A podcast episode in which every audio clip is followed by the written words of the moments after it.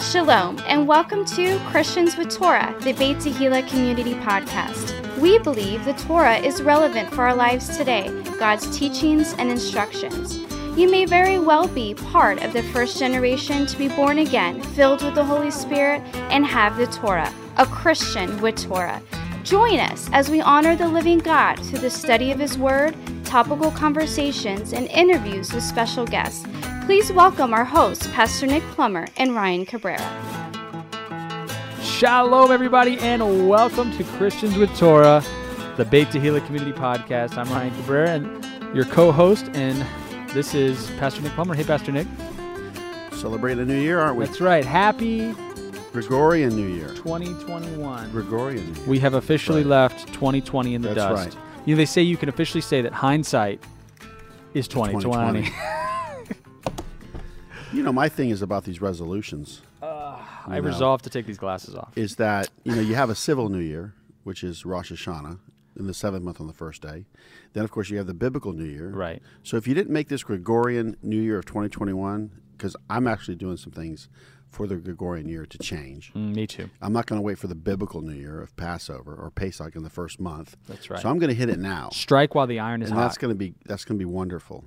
So yeah, so uh, Ryan's got a few announcements. We're going to jump right into Exodus. That's right. So this coming weekend, January 9th and 10th, 9th being our Shabbat service, and then uh, the 10th being Sunday all day, we're having our. Ooh, there you go. That looks good. Looks good. You guys get 2021. I'm a f- professional, Uh, you are a professional. a paid professional. Yeah, for those people that are listening to the podcast, they can't see that we were wearing some ridiculous 2021 glasses Make them on go our to faces. YouTube, right? Or yeah. Facebook, So, so for those of you that didn't get to Christians see with it, Torah. Yeah, you just have to go to YouTube or to Facebook and you can see it live and in living color. Although we definitely have faces for radio. just saying.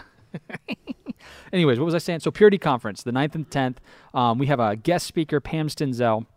Listen, um, uh, intimacy and the young people is a hot topic today. And obviously, the world has one plan, God has another plan. And so, we're trying to stick with God's plan as found in the Bible. That's right. And we're trying to teach it to our young people, our single folks. And so, this is going to be an awesome uh, event this weekend. I believe the Saturday service will be live streamed and will be kid friendly, correct? I believe so. Yeah, Yeah. And then Of course, Sunday Sunday's not live streamed. is though, I not don't live believe. streamed. Right, it's a personal community event. It will be. And so we encourage anybody here locally to come to the event. Um, you can go online and get the info, call the office, you can get registered, uh, all that good stuff. The event is free. However, we will be providing the ability to pay for meals, lunch, and dinner if you register for that, yeah, if you register ahead of time. For which it. is a good deal. Ten dollars per individual. You get a lunch and dinner. Yep. Twenty-five for each family. gotcha. Lunch and dinner. Yeah, no matter how many Very people in your cost family. efficient. That's right. And, and within the Hebrew Roots community, people got some big families. Well, yeah, so well, 25 bucks is a steal if you really think about it. That's right. All right. So happy New Year. Uh, f- you know what I would like for the New Year? I would like you guys to share our podcast and our videos on social media. Share it That's true. so that people You get give us all the stars. the you can. message. Listen, Christians need Torah Absolutely. because This is a great dialogue. there's so much out there that is like left in the the unknown, the gray areas, and Torah just cleans it right up. You know, you want to try to make a decision, go to the Torah. There's probably something in black and white that says this way or that way. And this is God's constitution, Absolutely. teachings absolutely. and instructions. And Can't go wrong. what's cool is that as a Christian who's born again and has the Holy Spirit, the Torah for you is a more valuable tool to you than to anybody else in the world because you have the Holy Spirit to help you. That's and the true. Spirit of God will help you uh, interpret the Torah, use the Torah, and apply it to your daily life. right. So, boom. All right. Today is an exciting day. We ended the book of Genesis last week. The family tree. And now we are moving into the book of Exodus, aka Shemot. Shooting ahead 430 years, right? Uh, no, no, probably 400 what was years? it like 200 years, right? Well, yeah, I mean, Maybe a little less. you'd be in captivity for in Egypt for 430 years. it's 430 years from when Abraham got the promise. So 400 years from where Abraham got the promise to when they leave Egypt. Interesting. 430 years. Good concept. Yeah. I'll have to go back and check that. Just trust it. Just Let's do it. It's science, all right? Trust the science. That's what they say, right? So the Torah portion today is the same name as the book of Exodus in Hebrew, which is Shemot, and it means names, going with the beginning of the Torah portion. And this is the Torah portion found in Exodus chapter 1, verse 1, and ending in chapter 6 and verse 1. So, Exodus, of course, is the second book found in the Torah, and it is the book of redemption. Uh, this particular book of Exodus can be divided up into two parts, basically. Chapters 1 through 18 is going to be about deliverance. And then, of course, chapters 19 to 40 would be about worship, uh, the Sinai instructions. So, once again, we have deliverance, chapters 1 through 18, and then 19 through 40 are uh, uh, actually uh, the subject matter is worship, the Sinai instructions, or the giving of the Torah. Now, it's from groan to glory. This particular book, which is really cool, from groan to glory. Uh, we're dealing with a slave mentality here, coming out of Egypt, and a key word is, of course, the word deliver. A key expression is found in the book of Exodus, as the Lord commanded Moses. So, without further ado, we are going to jump right into uh, Exodus chapter one, a new king in Egypt. Uh, the following, ruh-roh. yeah, the following children of Israel came into Egypt. It was Reuben, Simeon, Levi, Judah, Issachar, Zebulun, Benjamin, Dan, Naphtali, Gad, and Asher. Uh, so these are the following children, and this e- e- actually equals seventy souls came from the loins of Jacob. And of course, the land of Egypt was filled with the children of Israel. Uh, so you're going to see some incredible things happening here. Yeah, they As they multiply. multiply, you know. And so keep that in mind uh, because here's the deal. Uh, I mean, th- this is just something to think about. I believe that the whole house of Israel is made up of Jews and non Jews Oh, absolutely. only because of the examples in the Bible, the scriptures, and everything else, you know. And of course, it requires a right action. That's a but I ju- fact. There's but no I just question. want to say that even Paul says there's natural branches and wild branches. Wild thing. There's e- actually even a prophecy or reference in here that uh, the divorced, widowed wife or woman uh, will have more children than the married one. So you can let Scripture interpret Scripture and jump Right. into all of that. But uh, you know, this this did the new king of Egypt know Joseph Ryan? No, and I think the connotation here is that uh, he didn't, he ignored Joseph, didn't have respect for Joseph, so on and so forth. So he did not know Joseph. and of course, at this point, Joseph you're has looking been at a passed whole away. Yeah, you're looking at a brand new administration. Yeah. Okay. And so, you know, the king of Egypt he feared that the children of Israel would multiply and join Egypt's enemies to fight them. Uh, once again, this is a vain imagination. well, it this is, is like but a- this is going to be almost like a you know a, partly a genocide. Well, we have to remember that the, the children of Israel, because they're uh, shepherds and cattle herders, are separate by design over in Goshen. And so they've multiplied exceedingly, they've grown, they've flourished, they've prospered. And so because they do all of that and keep themselves separate and haven't really assimilated into Egyptian culture as much as regular Egyptians, they've set themselves up kind of as a target for this Pharaoh who sees them as a threat. And actually, this is this is a form of prejudice. Oh, absolutely. Uh, this is prejudice. Now, vain imagination. So, so once again, the king of Egypt set taskmasters over the children of Israel, and they built the treasure cities of Pithom and Ramses.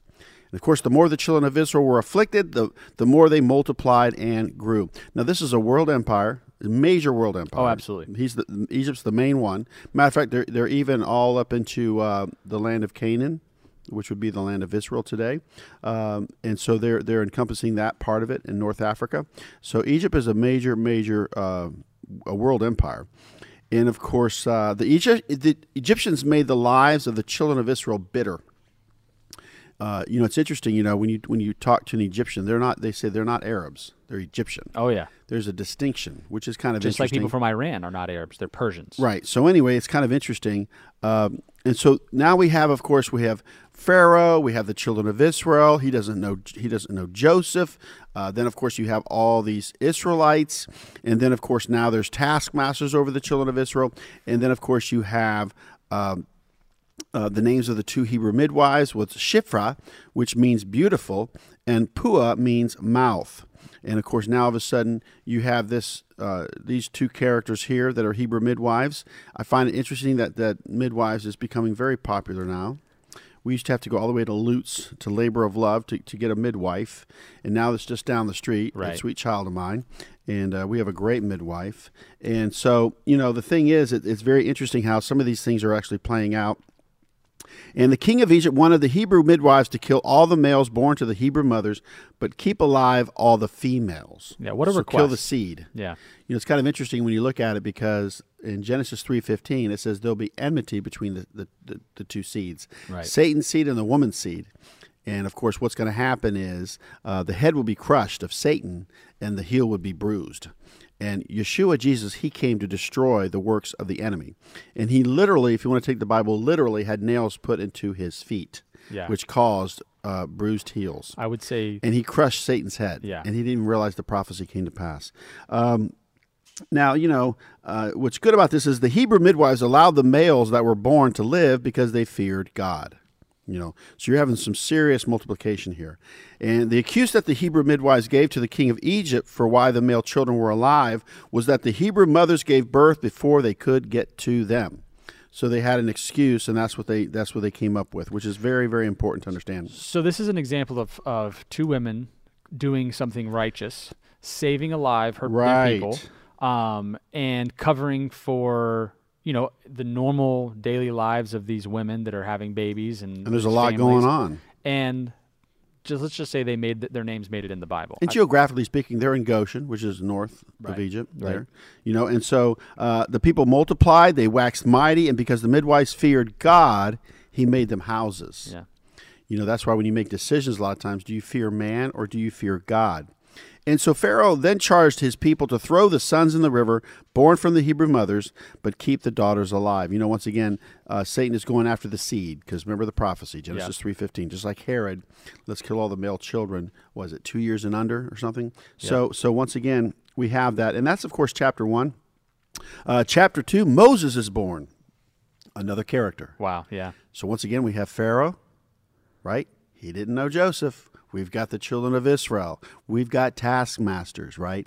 Which isn't good. You know, they're they're making sure that all these things are carried out that Pharaoh wants. yeah, So you could get a good taskmaster or a bad one. Depends on his, his mood or his temperament. oh yeah, And then, of course, we go into also we have these two midwives, which are m- two main characters in the plot, and now we're going into the- the story of Moses now. You know, uh, Mo- uh, Mike Cromwell brought up something that I had never really thought about previously. And that if you remember what Joseph did uh, when he brought all of the store, all of the, the grain into the storehouse, and then the famine hit.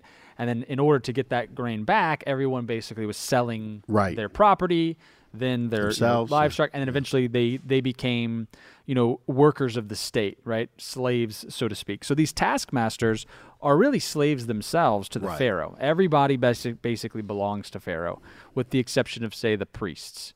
And so you've got slaves being put over slaves, and it's probably a cush job to go over and drive other slaves. But I, I, I it, we don't. See, this is different than, say, a free people lording it over. Uh, another group of people and enslaving them. Right. This is not so free people lording it over other now not free people. That's right. Um, you know, and so of course, uh, what tribe did the father and mother come from who hid their son for three months? Levi. It was Levi. It was Levi, the tribe of Levi. Remember, Reuben, Simeon, Levi, Judah. Right. First uh, four sons born to Leah.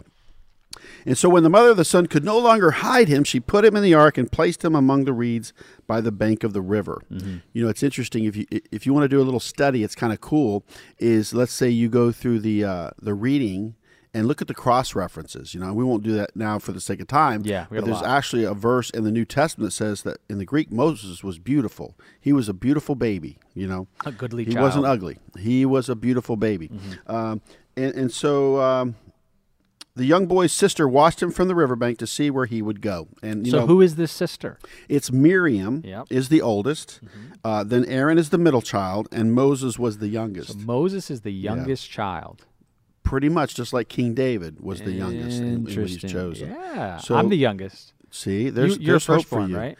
Ah, I'm a firstborn, which means that see. the firstborn's got to get it right. All these cool Otherwise, peop- you'll get it. You notice all these cool people in the Bible are all youngest. There's a lot of them. Ephraim, youngest. My father-in-law was the Moses. youngest who, who helped find Youngest. or founded Beit Tehillah. King David, There you youngest. go.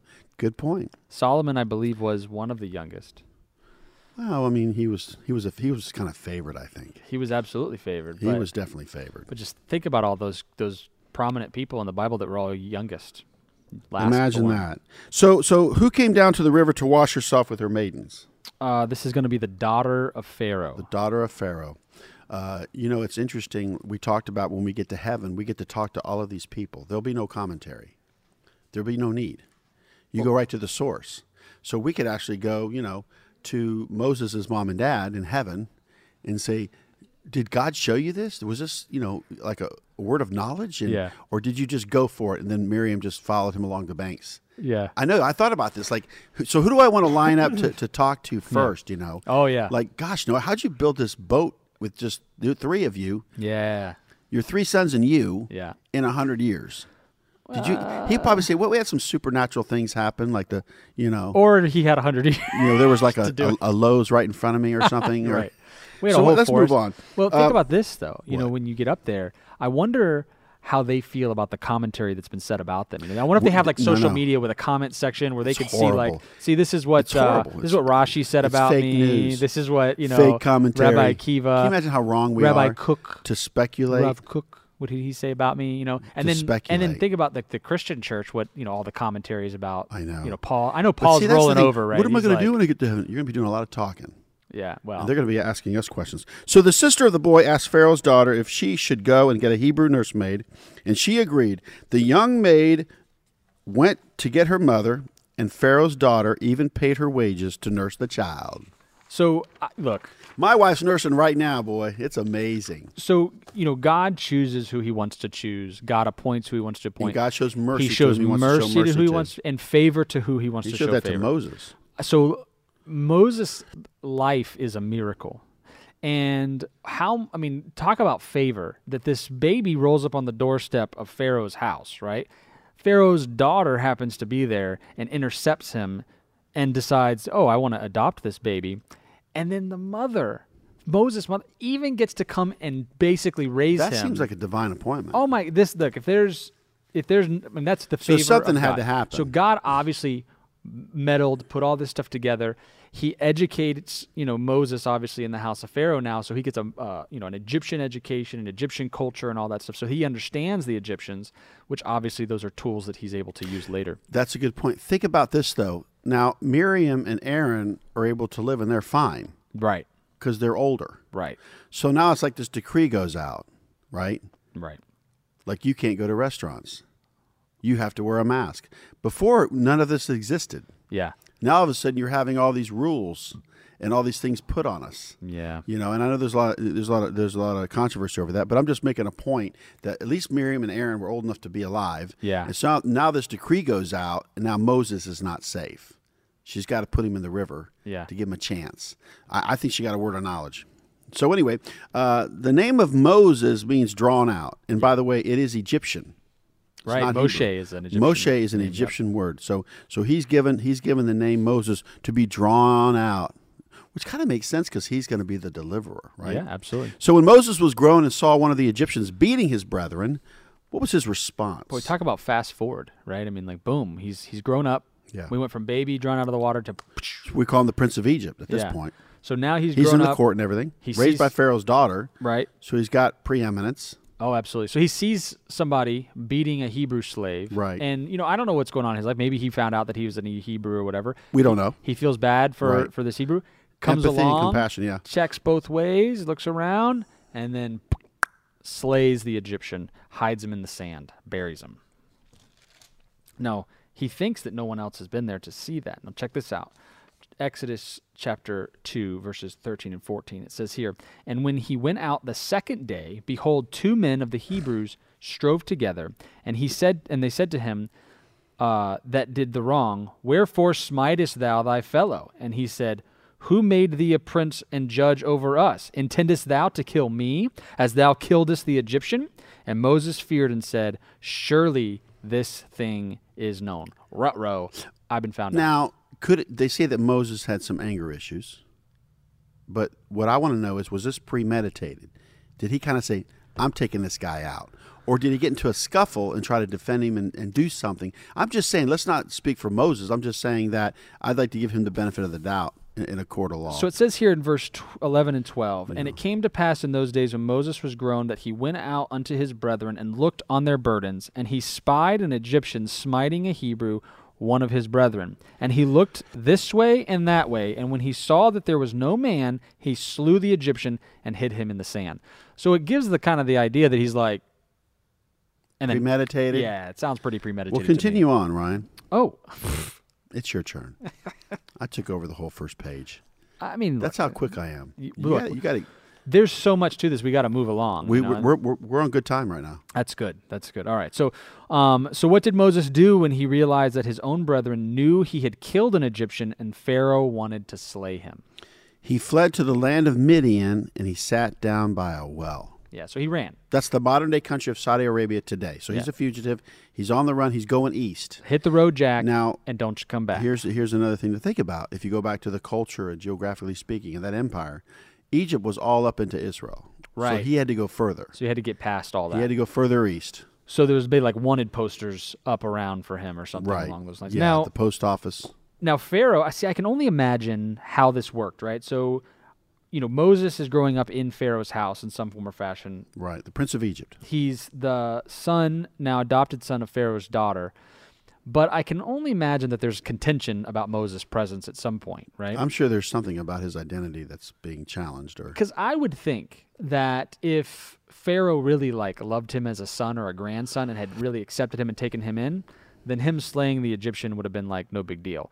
But this may have been like a see, I told you all this time he's a Hebrew, he's always gonna be a Hebrew, yada yada yada. One of those things where you know he was a self fulfilling prophecy smiting an Egyptian. Now, of course, that's all just my own personal like imagination sure. added to it. But I imagine that like Pharaoh putting out a hit on him doesn't sound like grandfatherly love. Like it's not like he's covering up for him. You know, what I mean, he's No, he's, he's going to pay the price. he's gonna pay the price. I So mean, if he's going to want to kill all the babies, yeah, yeah, no, this guy's this guy's pretty ruthless. Um, so he gets he leaves. He goes to uh, Midian and he sits down by a well, uh, and and then we enter in the next stage of, of his life in the story. It says the priest of Midian had seven daughters, and they came to draw water to fill the troughs for their father's flock. And the shepherds drove them away, but Moses stood up and helped the daughters to water their flock. So they're getting harassed by the shepherds because they're ladies. Moses comes in and helps them, you know, kind of say, hey, look, I'm going to help them, you know, back off. And Reuel, Ruel, Reuel. remember what the daughter Reuel- said that an Egyptian Right, right. helped us, So clearly, defended us, an Egyptian. right. They thought he was an Egyptian, which I guess to them, being a Midian, he's an Egyptian. Right. Because think of this even though he's a Hebrew, and we are thinking of the Hebrews as a separate and distinct group of people from the Egyptians, to the Midianites, the Hebrews might as well be Egyptian because they're from Egypt, right? Right. They're in Goshen. All of the Hebrews at this point are in Right. Goshen. Um, so Reuel, R- Ruel, Ruel, we had this problem last night. Ruel, the father of seven daughters, gave Zipporah, his daughter, to Moses for a wife. Then this Ruel is Jethro, Yitro. Now, just to bring up a point here, which is a- a little template or a little pattern that we know that to draw water from the well is a lot of work. It's not Oh, yeah, something that's yeah, yeah, easy, yeah. Uh, especially in, in those days. Uh, but finding a bride at the well is what I would call this. Finding a bride at the well. We have, of course, uh, Eliezer, the servant of Abraham, looking for a bride for Isaac. Oh, yeah. and he finds Rebecca Yep. uh, shepherdess, basically, By you a know, well. with the flocks, you know. And then, of course, we go into uh, Yaakov or Jacob, and he meets Rachel, the shepherdess, at the well, and marries Also by her. a well. Yeah, well, well, well. so, Is and this then, where we say that's a deep subject? that is a deep subject, especially Abraham's well. That's all I can say because boy, I got to see that. It was amazing. Wow. When you go to Beersheba, they have a site there that's they say it's five thousand years old of civilization wow. that they can go back 5,000 years that civilization occupied this place. Pretty, pretty incredible when you look at uh, archaeology. Uh, last but not least, Jesus meets the Samaritan woman at the well, and he even says, "Can you give me something to drink?" right. Because see, remember, it's all about giving water. So Eliezer comes, the woman shows herself. You know, Jacob comes and he gets water and helps them to water. So it reciprocates back and forth. Right. And then, of course, we know that in this situation, Yeshua is asking for some water because that's what the bride does. She gives water, she, serves. serves. And of course, she was married five times, and, and the current guy she was living with wasn't her husband. Right. Uh, and so he kind of calls her out.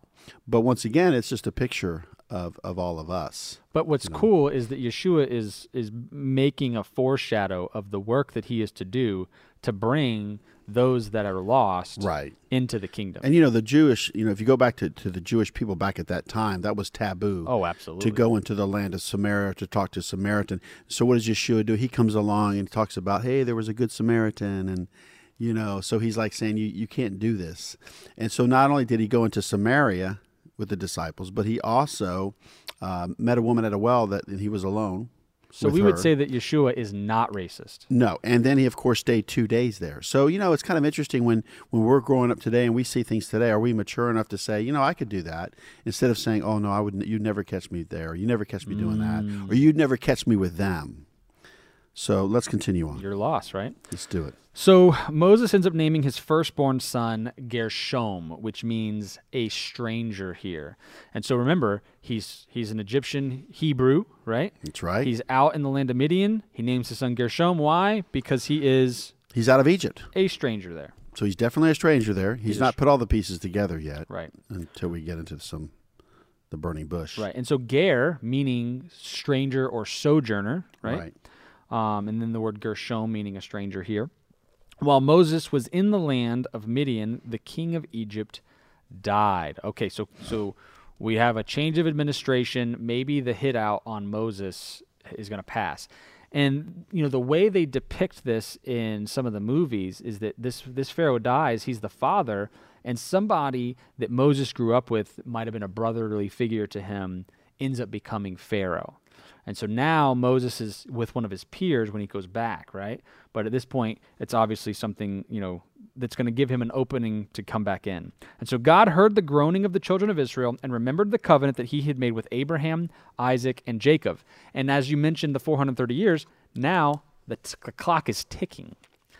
It's, it's time for redemption, Well, yeah. If you look at the time frame, he was forty when he left Egypt. right? So he's he's forty years, you know, In Midian. in Midian. Yeah. So now he's 80. Right.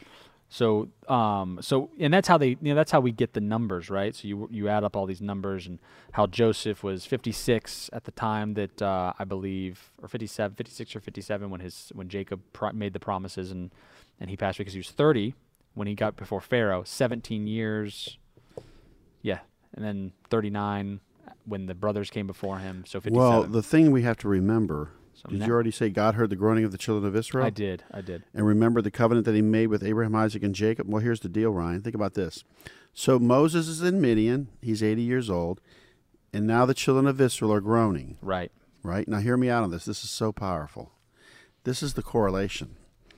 And of course, God's going to use Moses, right? Right. Now it's time. Like you said, now it's time. Now's the time. Think about right now. Israel's been a nation since 1948, predominantly a Jewish state, and here they are over there, and now we're over here with Torah on our minds and hearts for over 20 years, and now God is saying it's time to connect with Judah. It's Right. time to go to Israel. It's time to do something. And Hayavel has been doing it for how many years? Oh, what? 14 years now? 15 years almost? I think it was 2007, 13 years. 13 years.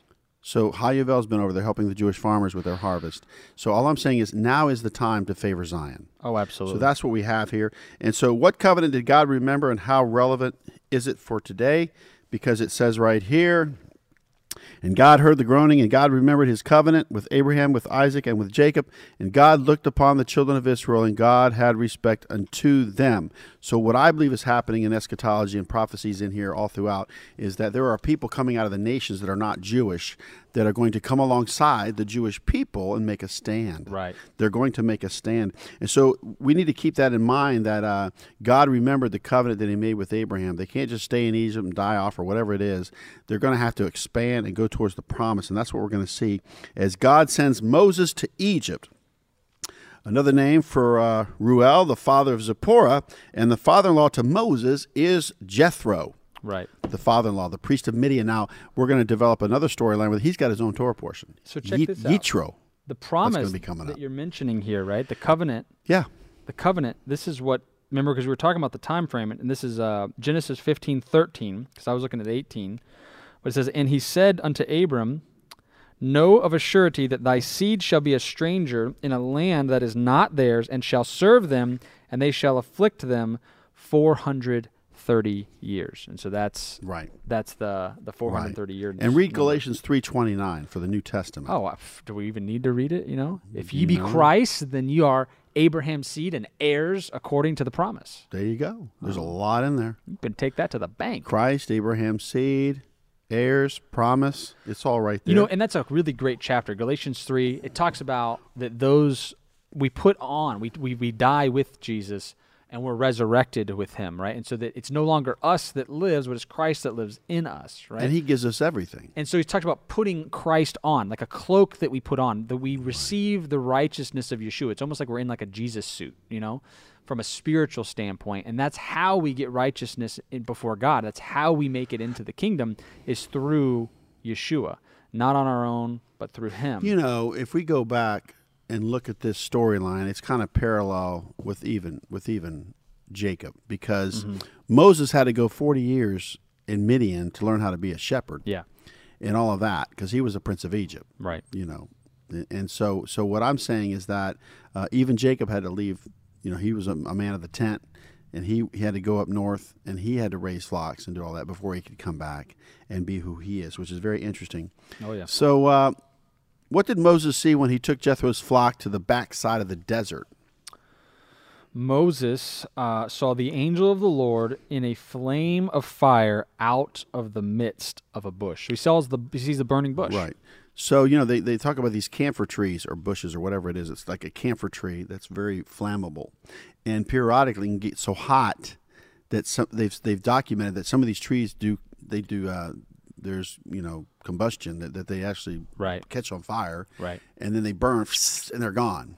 Well, Moses turned and saw what was going on. And I'm sure he was looking to say, well, bye bye, tree Yeah. but it just kept burning and the tree didn't dissipate. See, so that's what caught his attention like, oh, this tree's burning. Oh, it should be done. Shh. And he's like, no, the tree's still there and the fire's still coming from it. And so God told Moses to take off his shoes because he was standing on holy ground. So now this is a theophany. So wait, so he walks up to the burning bush and the burning bush starts talking to him? at this point he turns and sees it and even if it's a phenomenon out there because trees do you know they, there's combustion from from from that camphor you know Yeah. but uh, but anyway so he realizes that the tree's not consumed and then of course you know this is what happened so god wanted to send moses to pharaoh to bring the children of israel out of egypt so this is where we find Moses is the designated deliverer. You know, there's a lot of controversy whether he was allowed to go into the promised land or not, even though he was not allowed to. Uh, God did not allow him to go into the promised land. Right. But I will say that he is definitely the deliverer. For But sure. I couldn't find any verses that said that he could have gone into the promised land or he was going to go into the promised land. Well, I'm here's just saying that if, if you know that verse, please uh, email me at pastornick at twopraise.net. here's the deal. You ready? Yeah. If God had promised that Moses got to go into the land or told him to go in, then he would be in the land. That's what I'm saying. Period, end of You story. know, um, so he was meant as a Levite to bring people teachings and instructions. right. But Joshua, the Ephraimite, takes them into the promised land. Ooh. So you have to look at that pattern Yeah. and see how does that play out. You know what I mean? So what was the name given by God to Moses to tell the children of Israel? The name was I am that I am. So um and it has the connotation of timelessness. timelessness Existence. or a present God. Right, Like he's- right now, God is I am. Therefore, He is. He exists. He exists. And so God said to Moses that the name I am is His name forever and a memorial for all generations. Oh, So He is a present God. You know, it's funny. I'll, I'll lay in bed at night and I get my pillows ready and I say, Lord, I'm going to sleep. But you neither slumber nor sleep. Amen. He neither slumbers nor sleeps. you That's know. right. Uh, so Moses was to gather the elders of Israel and tell them that God was going to bring the children of Israel out of the land of Egypt to a land flowing with milk and honey. Just one little thought as I backtrack one point. Remember when they came to get Yeshua in the garden, They said, Are you him? And he said, I am. And they all go, And they all fell back. Yeah. You know, they, they all got slain in the Holy Spirit. They all fell back. you know, act- actually, there's a reference in the dedication of the temple with, with Solomon that the ministers could not even stand because of the glory of God. So don't make fun of people that are, you know, Slain weak in in the the, Spirit. knees or, or under the influence of the Holy Spirit because uh, it's definitely biblical. Um, can it be, you know, twisted or perverted? Yeah. But anyway, so so Moses is given a mandate from God, okay? And he's given these instructions, and now he's going to have to go to the elders of Israel. So you can't be a one man, what is it, a one man show? right. One trick pony, one man show. Well, it, So- it reduces credibility. So, so Moses was told by God to tell Pharaoh that a three days journey was needed in order for the children of Israel to sacrifice to God. So he's giving him a mandate. He's giving him instructions, and he goes on to say, "And I will stretch out my hand and smite Egypt with all my wonders, which I will do in the midst thereof. And after that, oh, he will let you go." oh yeah, So he's he's telling him, and so. Um, what would the children of Israel have in the sight of the Egyptians that would cause them to leave but not go empty handed? well they'll have favor. They're going to have favor. So so this is what God's telling it's, Moses. it's a mandate. This is God. He's, spelling it he's- out for him. He's filling Moses up with all this information and all these things, uh, and that they would not go empty-handed, you know, uh, but they would have favor. And so the the three possessions that the Egyptians gave to the children of Israel uh, were jewels of silver, gold, and raiment or clothing. Now we know they had material and different things because what are they going to do with all this material? But build a tabernacle right. you know build a tabernacle build a meeting place with god so there there we have it uh, and of course we go into uh, in exodus chapter 4 we're in the fourth chapter uh, god gives power to moses so what do you think ryan i'll let you take it from here Ooh, yeah. All you're right. going to So get into some extra he's going to have to really build moses up and encourage him isn't he yeah, absolutely. When- oh yeah and this is pretty cool. So we're, we start out in chapter four, and God gives power to Moses so that he will be able to prove that he is sent by the living He's God. going in, in front of the most powerful man in the world. They say, like the president of the United States of America, the Right. commander in chief. He is the most powerful man in the world. Pharaoh by far is the most This is powerful what man I'm. in the world This is no. at this time. Yeah. But before he can go before Pharaoh, he first has to rally the troops. So he has to go and explain to the people and convince them, hey, you're going to, because, hey, let's imagine he goes and he talks to Pharaoh and then none of the Israelites want to go with him. So basically, he hears from God. He hears this mandate. He heeds to the burning bush, takes off his sandals and all of that, Right. which is a theophany. Remember Joshua had to take his sandals off. Yep. Are you with us? Are you against us? Remember Joshua said? Yep. And he realized, oh my gosh, you know, this is the Lord. So the thing is though, when you when you go on in the storyline, so God's giving all of this to Moses. Now Moses, as you share, is going to respond back to God. Right. Because now he's been asked to do things. This is what you're going to do. And now he's going to respond. And this is his reaction. Right. Well, and this is, and so God's telling him all this and he says, well, hey, what if the Israelites don't believe me? Right. What if they don't believe me? And so God uh, gives him a rod that turns into a serpent, uh, it m- makes it so that his hand becomes leprous. So he puts it into his, his bosom and pulls it out, becomes leprous, puts it in, puts it back, and then it's healed again or back to normal. And also the ability to turn the river into blood. So he was telling him, this is what you're going to do before the people. Correct. You're going to do these three signs. He didn't do it then. right. He said, This is what you're going to do before the people. So he almost gave him like an incentive or a bonus package that I'm not just going to have you go and tell them, I'm going to show them signs and wonders. Well, he needed to put together a delegation of people within the Israelites that were going to help him spread the word. Moses is here to deliver you from slavery. right. We're going to go before Pharaoh and talk to him, but first you got to be on board. And so they're all on board at the moment, but God obviously has to decimate all of Egypt before they're going to really go, right? And so Moses told the Lord that he was not a man of word or he's not a man of words and slow of speech and of a slow tongue. So there's speculation that this is connotation or, or an idiom for that Moses stuttered, right? Had trouble speaking. Um, and the ang- when he when he tells God this, the anger of the Lord is kindled against Moses because of the excuses he made not to be the spokesman, and so the Lord gave it to Aaron, the Levite, his brother, for support. So he comes to him and is complaining, and he's like, "Do as I say." Aaron's going to help you. You know, it's funny that um, I had a situation where I asked somebody, you know, uh, if you if they could do the tithes and offerings and they were not prepared, they're like, oh no, I, I I don't I don't know if I can do that or not. Huh. But then they reflected that God told them that you have to do public speaking. Don't be afraid to get in front of the people. Interesting. So I just came along and just confirmed what God had told them that they needed to do. Yeah, So that's kind of cool. that is cool. And I because it's like, oh my gosh, I was all worried about this, and, and God was saying I need to do this, Yeah. Well, and then you get asked. you get asked. Oh yeah. Remember, the thing that I feared has come upon me. we just want to get past that. Yeah. Oh. Oh. Because because I'm telling you, there's all kinds of fears that we have to overcome, Man, I tell and you. sometimes we have to go through it in order to overcome. We're forced into it. yeah. You know, it could be anything. You know, Yeah. like a fear of hospitals or something. Well, my loved one died there, or the, I can't Ah, go yeah. to that one, Yeah, or yeah, this yeah. or that. We just can't live there. No, we can't live like that. So when Moses asked Jethro, his father in law, to let him go back to his brethren in Egypt, he replied, Go in peace. Shalom. That's right. Go. You have my blessing. That's right. Which is nice. That was nice. Um, the Lord the Lord told Moses before leaving Midian that those who sought his life were now dead. So Pharaoh's gone. Remember, 'cause it's been 40 years. Now it's a change of the, administration. the administration people that were trying to get uh, get him are now gone. So, but when he goes back, he's not even gonna be recognized, right? Because they That's always show true. right. He was an Egyptian, right, with with uh, paint Yeah. on his eyes and Right. shaven and all that. Yeah. He comes back with like a big beard, looking like Charlton Heston and Yeah. the Ten Commandments. yeah. Hey, you know, it's a good look. You know, my dad uh, Look waited. like a- he's in the Hebrew roots. My dad actually waited in a line because he had a book they had put out about this about the Bible when he did the little Bible series. oh, Charlton Heston. Yeah, did they or- had a book out. Oh, okay. That, they, that went along with the series of videos that he did. Oh, it's called gotcha. the Bible. Right. And uh, I got Moses' autograph. you got Charlton Heston's autograph. Wow.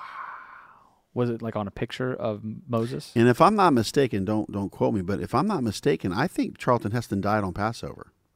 So that's something to consider later on if you want to research it, public records. But I think he died on Passover. Wow. Now, He's- I mean, he's Moses. I Charlton Heston certainly made that story popular. I mean, they still play that every year Oh yeah, around the It's a holidays. classic. It is absolutely. All right, let's do it. All right, so um, the people are now dead that were seeking his life, and so Moses goes back to Egypt with his wife and his sons. So now here's the question: When Moses found out that he was not Egyptian but a Hebrew, it changed his whole life. How was your life changed since you found out you were part of the Commonwealth of Israel? Well, God is an indwelling, inbreaking God. sure just is. totally messed up my life, Yeah. and I really appreciate it Yeah. because identity is so important in the days in which we live. Ne- We need to know who we are, you know, and so with that comes some incredible responsibilities. But what a full life that we can have now Yeah. to know God's plan that we're His children. You know, and so many things are stereotyped. You know, yeah, we're believers, we're Christians, but we're sons and daughters of the commandments. Right. We're, we're, we belong to Him. So it's only fitting that if there's a lawless one and lawlessness, then someone's going to have to have a law and be lawful. See, where people don't get that. There's a contrast. So, so uh, also, you know, I was just reminded. I know you read it and, and shared it, but you know, Moses was making all these excuses. But you know, uh, he he's given me a lot of help. Not that I'm making excuses, but he's like, I'm going to give people to you in your life that's going to help you Yeah. to get where you need to go. So m- I want to go back to you know Moses was you know moaning and groaning a little bit, and he says, "I'm going to give you Aaron." Right. So we got to remember that when Moses is going to go before the people or even Pharaoh, it's like he's God, Yeah. and Mo- Aaron's the spokesperson or the prophet. So th- they're going to look at Moses like he's a god, Mm. Right. but he's not. Aleph Beta does this very well in, in their teachings Explain it, to yeah. understand that whole culture thing. But you know, if you go back to Joseph, you know he was a Hebrew, seventeen years of old, goes down to Egypt, becomes once again represents the world, Yeah. just like God pulled us out of the world. The world's not our friend. no, it We is not. realize that. you No, absolutely. Oh, it'll eat you up and spit you out if it can. It, it'll run you over with a bus. So my thing is, uh, in the same way that that Joseph realized, hey, his brothers come into his life, and he's got to redo his whole identity thing and bring them in. Right. You know, so so that's kind of like what, what the Jewish people do for us. They come into our life to show us what we have and what we can do. And I really love that with Joseph and with Moses, just like with us, it's the same thing. Well, I thought I was Roman Catholic, or Yeah, I thought I was yeah, this yeah. or that, a Methodist, but but it just goes deeper. That this is God's original plan. What you and I are living out. Yes. This is God's plan. And that's the joy of it, that, that you can go deeper. So Christianity, you know, there's deeper levels of Christianity. Yes. We need to understand that if we so choose to go that route. Yeah. But we make the world a better place knowing what we know, doing what we do. Because we have the Torah, we make everybody better around us. We make society better. Yeah. We make this world a better place. And following the Gospels and, and loving unconditional and all that. But I, I'll tell you, it it, tru- it truly changed my life Oh, yeah. uh, to this day. So I'm, I'm I'm glad for that. Oh man, I'll tell you. You know what it did for me is I was you know, I was a a Christian, you know, all this time, right? So probably the seven, eight, ten years prior to coming into the Hebrew roots, you know, I was going to uh, basically non-denominational churches, um, big, big, large churches, um, which I don't have anything against them. Um, I was enjoying myself, right? Right. Going to church, all that thing. I had good community and whatnot. But there were certain things that were doctrinal that kind of nipped at me, and I didn't really understand them until I, I saw some teachings that kind of clarified and put me on the path. But Right. what ended up happening is I got um, some clarity on identity specifically, which I think is a big deal, which really has added a, a- a fullness to my walk with God. Because you hear things like your identity in Christ, or you should be different than the world. Um, you hear th- these are catchphrases within Christianity, but they're not really given teeth or the rubber never actually hits the road, right? You're still kind of hovering up here and you're never given the pragmatic approach An to ambassador of Christ. Right.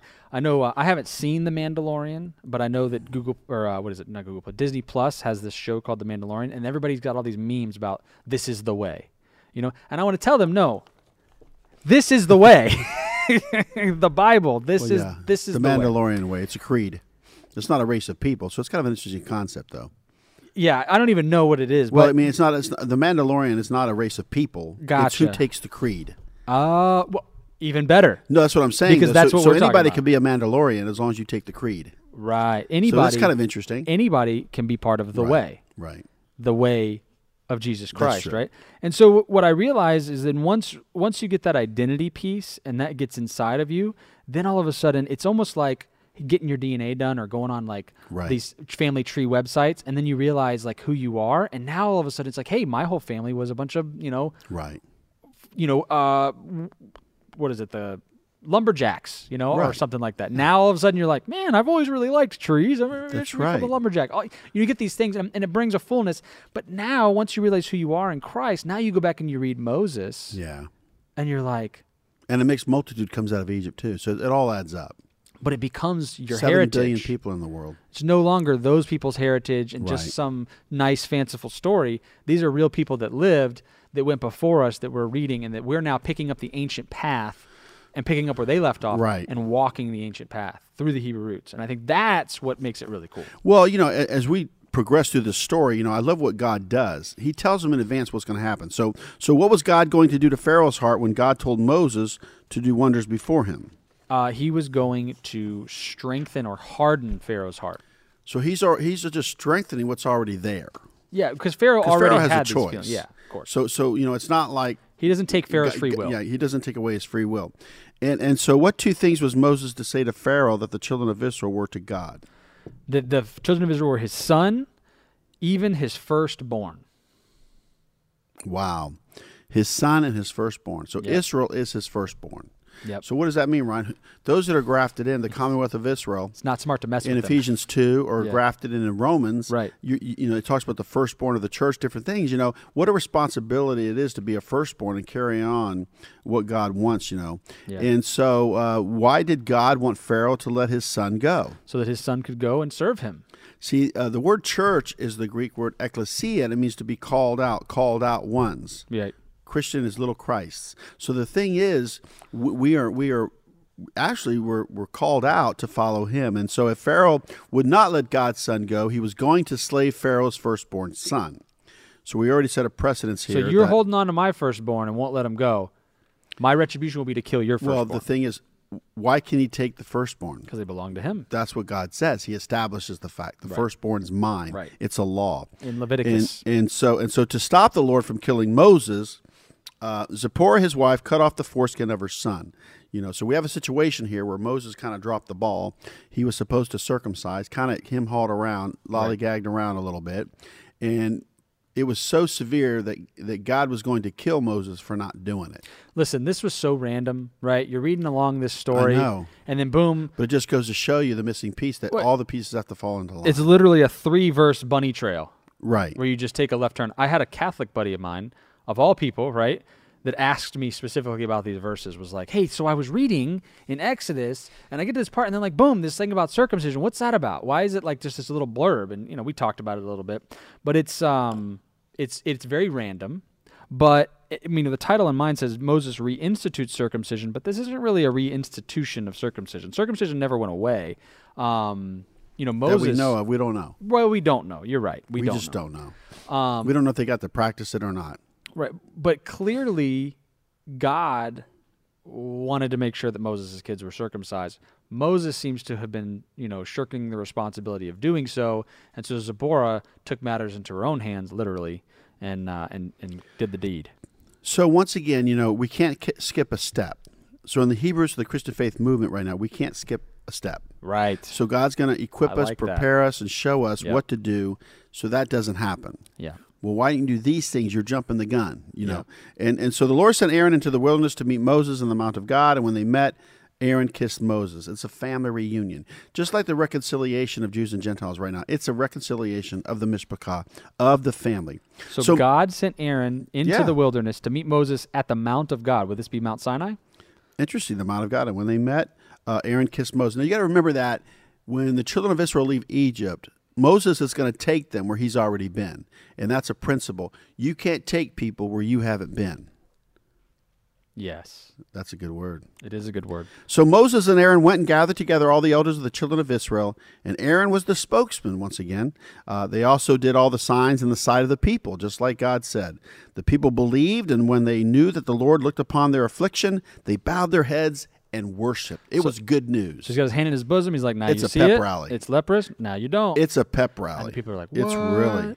And he turned the, the river into blood. Right. So it's a pep rally. And so now we go into Exodus chapter 5. Moses and Aaron, they are going to meet Pharaoh. Now it's going to go down. It's going to go down. and so it begins. And you s- you can go ahead and continue on from there. So Moses and Aaron are going to meet Pharaoh. Yep. So uh, chapter 5, verse 1 says, And afterward Moses and Aaron went in and told Pharaoh, Thus saith the Lord, God of Israel, let my people go, that they may hold a feast unto me in the wilderness. So Wow. so he's he's uh, he's p- starting off with just the direct command from God.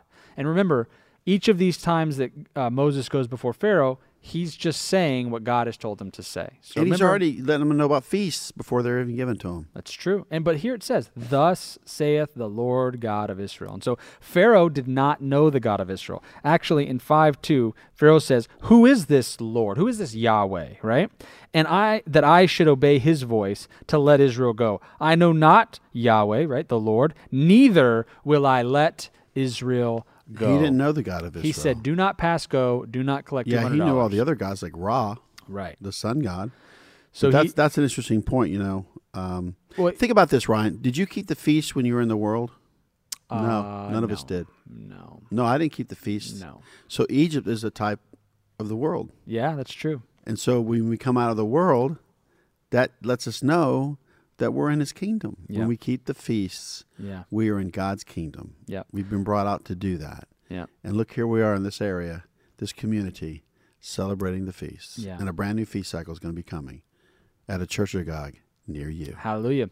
You know, Pharaoh literally, I say literally, he basically spits in God's face. I don't know this this Yahweh, Well, he, he's deity. and I will not let Israel That's go. right. I mean, he's deity. Right, because Pharaoh, you know, he's supposedly Go a on. deity. So Moses and Aaron told Pharaoh that they needed to go for three days' journey into the desert to sacrifice to the Lord their God, lest he fall upon them with pestilence or with the sword. Three is divine of the Lord. So once again, feasts, three days. Well, they're just starting with small requests, right? Look, How three long da- would it three take to days. get out of there? Let us go three days. How far could you go with three days walking if you're in Goshen? Right, this is a three day journey. I think you could pretty much maybe be out of the empire. I'm not so sure about that. Uh, I was thinking about this the other day about what it would take to walk, right? And so let's say you're doing a walking at a two minute mile pace, which with a bunch of people and flocks and herds and kids and wagons and all that, two minute mile, you're going to be booking it, all right? That's too. Yeah, that's that's pretty pretty good. So you're looking at a 10 hour day of nonstop it's going to walking. take you more than two minutes to do a mile. That's what. I, no, no, no. A two minute. I'm sorry. What am I saying? You're going to need at least 10 minutes a mile. That's what I meant. Yeah, at least 10. Two miles an hour. That's what I meant. I'm sorry. Oh, two miles Not an two hour. minute mile. Two miles an hour. Okay. Yeah. So that's a 30 minute mile. Because if you're walking, right, t- Right. two miles an hour is going to be a, a pretty, pretty fast pace for people. That Have are you ever moving. tried to Google directions? Oh yeah, and, and then it do the tells you? walking. Yeah, I'm 5 like, hours. you know, wow. it takes me ten minutes to drive that. And so you could actually do a mile a minute in a car. oh, more than that. Yeah, That's what I'm pretty much. Yeah, mile if you want to guesstimate. yeah, But yeah, it's interesting. Walking, riding a bike, or a car, it's a lot slower. you know, because I did it from my house to where you live, Foundation Coffee. It Yeah. came up, and I was just looking online. I thought, wow, that's that's going to take a little while. Yeah, yeah. Don't walk. I think it was like, I don't know if it was three hours. Ooh, yeah. I don't know. Well, that's my point. So at a two minute mile pace, 30 minutes on a bike, 10 hours 15 minutes in nonstop, a car. I don't know. 10 hours a day, nonstop. That's 20 miles, three days journey. You're only getting 60 miles out of wherever you were. So three days journey is about 60 miles in my estimation. That's from here to Orlando. Right. That's So, not very far. I, I don't think they're getting. too would far. like to do the miles in there because, you know, he, he actually went through the harsh desert Right. when he ran for his life. That place was harsh. Yeah. All right, let's do, let's do it. Let's continue. All right. on. Let's keep going. Where was I? get off the sand trail. So, uh, so he tells them in three days, right? So, how did Pharaoh make it harder on the children of Israel after meeting with Moses and Aaron in regards to letting the people go? So Moses gets offended, right? Go ahead. Well, he, he, he made them gather their own straw to make bricks. So, so God says these incredible things, these incredible promises, gives them instructions, tells them what to do, tells them what to say, and, and even has Aaron with him. And now all of a sudden there's resistance. Oh, no, no, this ain't going to happen, Moses. I'm sorry. Yeah. We're not going to let your people go. Yeah, sorry. This is, this is where we get into what We're- First Corinthians sixteen nine, right? don't know, but I've it's- opened a door unto you, and, and a great door has been opened to me, and great effectual, right? So it's like it, it's And there are many intensifying now. adversaries. It- it's kind of like the restoration where you gather the whole house of Israel, then COVID hits. yeah, It's kind of like that. it's kind of like uh, I was in Israel, and then COVID hits, and then I want to go back to Israel, and COVID is still here. Right. P- pretty much it's been a year, at least a year. Well, a year in- January. In, yeah, right, right. It's been a year. You're right. Um, I was in Israel uh, in February last year, last year, and I wanted to go back again February this year, and make the trip again. Lockdown. But in order to go over there, I'd have to quarantine for two weeks while there. So really, to go And you got to stay for two months. and well, and because of the two-week quarantine, it only makes sense to go if you're going to stay for two or three months from a Right. from a logistics perspective at Hyavel. That's good.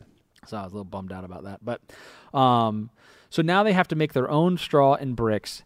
The children of Israel are not happy. So the children of Israel uh, had to make the same amount of bricks, even though they had to search and find their own straw. And so the officers of the children of Israel complained to Pharaoh about being beaten by their taskmasters because they were not fulfilling their tasks. So Made it harder on them. so the children of Israel had a pep rally and they were all excited, but now Moses, I think, feels like they're going to turn on him. And so Right. what was the reason Pharaoh was harsh with the children of Israel? Because they were going to leave Egypt to sacrifice to God. That's right. They were going to leave. They- Yeah. And he wanted them to make bricks. He's like, who's going to make bricks if you guys leave? Well, remember the the slaves ran the whole thing. Oh, absolutely. Look, think about hospitality and all these other things. You know, take them out. I guess they say I don't know how many foreigners are in Saudi Arabia, but they do all the work Yeah. or something like. I'm not sure what the record is or the percentage is, but yeah, if all the foreigners left Saudi Arabia, it would go under. Yeah. You know, speaking of uh, the slaves, you know, being being other slaves being taskmasters over the Egyptians, I was watching a documentary that was talking about that um, the percentages of, of people groups that owned slaves in the South, and it's a very small percentage of, of people that actually owned slaves, but those that did own slaves owned a bunch of slaves, right? So they owned a ton of them.